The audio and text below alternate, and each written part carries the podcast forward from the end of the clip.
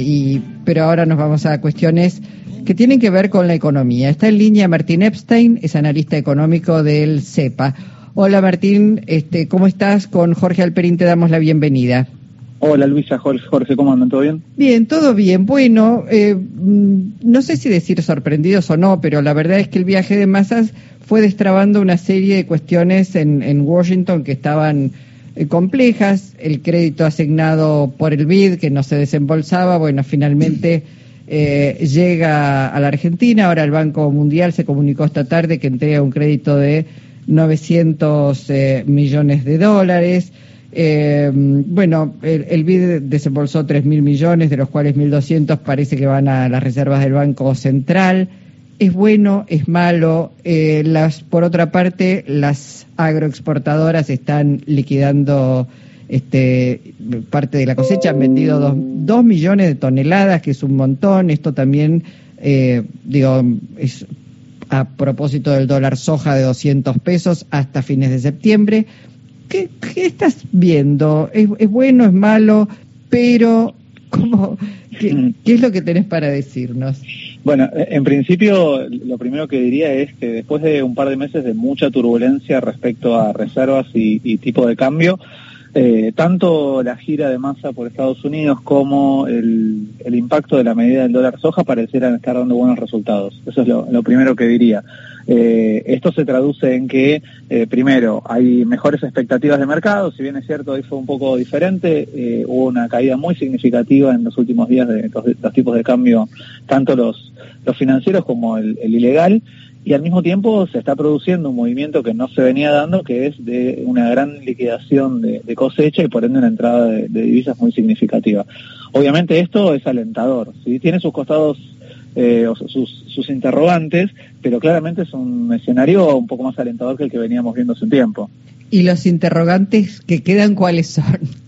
Bueno, la primera pregunta que me planteo es qué tan golpeado va a quedar el gobierno después de haber eh, cedido en algún punto a la presión de los grupos eh, exportadores respecto a un dólar diferencial, ¿sí? porque efectivamente lo que está dándose es un escenario de, de mayor liquidación de cosecha, por lo menos durante este periodo de septiembre, y mi gran interrogante es qué pasa después. Este, si, si, si va a seguir habiendo presiones y el, complejo agroexportador se va a quedar conforme con este mes de, mejores condiciones de exportación o no.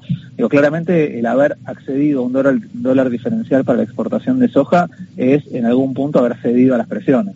Eh, Martín, eh, no sé qué economista dijo hace mucho tiempo que el Estado tiene que ser el látigo en la ventana, es decir, tiene que tener capacidad de disciplinar a los actores y en este episodio, a lo mejor estoy aislándolo de otras cosas muy positivas, pero este episodio del dólar soja a 200 eh, suena más bien que el látigo en la ventana lo tienen los exportadores y no el Estado, ¿no? Sí, cuesta, a yo, no me animo a, plantear las cosas como de, manera bien extrema, pero claramente el gobierno, eh, desde la gestión Guzmán, con la transición Batakis y ahora con la gestión de Massa, fue intentando distintos mecanismos para fomentar la liquidación de divisas, de, de perdón, de soja, básicamente porque tiene escasez de reservas. Entonces eh, ahí tenés el doble problema de no cumplir con el fondo, pero me animo a decir, peor que eso, la presión que tenés eh, de los mismos sectores en pos de una devaluación. Eh, en todos los intentos por solucionar el problema de falta de divisas, pareciera que este mecanismo que encontró Massa es bastante más simple, eh, bastante más aceptado por, por los eh, exportadores y en los primeros días está dando buen resultado. Como decía, por algún lado había que, encontrar la vuelta porque la, la, escasez de reservas que se estaba teniendo, la presión sobre reservas por el lado de importaciones, y el hecho de que se atesoraran filobolsas para, para generar presión devaluatoria era muy fuerte. Desde ese lado el, impacto es positivo y me animo a decir, había que hacer algo que se está logrando. Ahora, ¿vos pensás que una derivación de este, de este acuerdo del dólar a 200 pesos para que liquiden, puede, una derivación puede ser que finalmente el gobierno tenga que devaluar? Yo no veo un escenario devaluatorio eh, y no lo veo primero porque no resolvería nada una devaluación. no resuelve nada en términos macro, no genera mayor estabilidad, sino por el contrario, o sea, en el contexto en el que estamos, con una inflación eh, que anda en el orden del 6-7% y se calcula va a ser esa la inflación de este mes también. Eh, una devaluación lo único que empujaría sería un ritmo de, inflación más, más significativa. Entonces, yo no veo en este momento una, un camino hacia la devaluación. De hecho, cada vez que al gobierno se le ha planteado la, el interrogante, la respuesta fue la misma, ya sea desde la gestión Guzmán, la transición de Batakis o ahora lo mismo. ¿sí? No, no, hay una, no hay una búsqueda de resolver por el lado de la devaluación, sobre todo porque además de eso, a quien le pega mayormente una devaluación hoy es a los sectores más, más golpeados, a los mm. sectores medios bajos y a los sectores bajos. Entonces, no, no resuelve nada y muy por el contrario genera peores condiciones hoy de evaluar. Martín, esto que vos decís, bueno, en principio lo veo como algo positivo, habrá que ver, digo, ya se habla del dólar Malbec, los vitivinícolas están pidiendo un dólar también para exportar, un dólar minero, un dólar, etcétera, etcétera, etcétera. Digo, pero en principio esto dio el resultado que esperaba el gobierno que necesitaba esas, este, esas divisas. Después, la economía también está creciendo. Después, hay más trabajo registrado, un 5% más de junio de este año que el año pasado ha crecido. Eh, la falla sigue siendo la distribución del ingreso y la concentración de la economía en Argentina.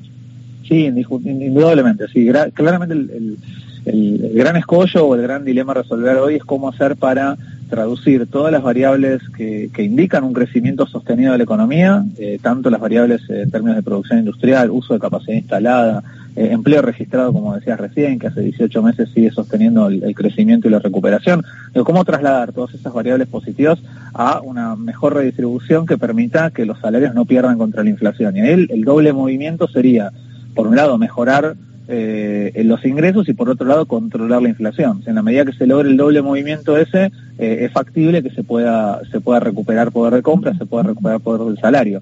Me, animo a decir que ese es el gran, eh, el gran objetivo social que se debería, debería encargar el gobierno. Bueno, Martín, gracias por ayudarnos a, a mirar sí, ¿por qué no decirlo con un poco más de optimismo, esta realidad que nos atraviesa? Un abrazo. Un abrazo a ustedes y que tengan buena tarde. Gracias. Martín Epstein, analista económico del CEPA.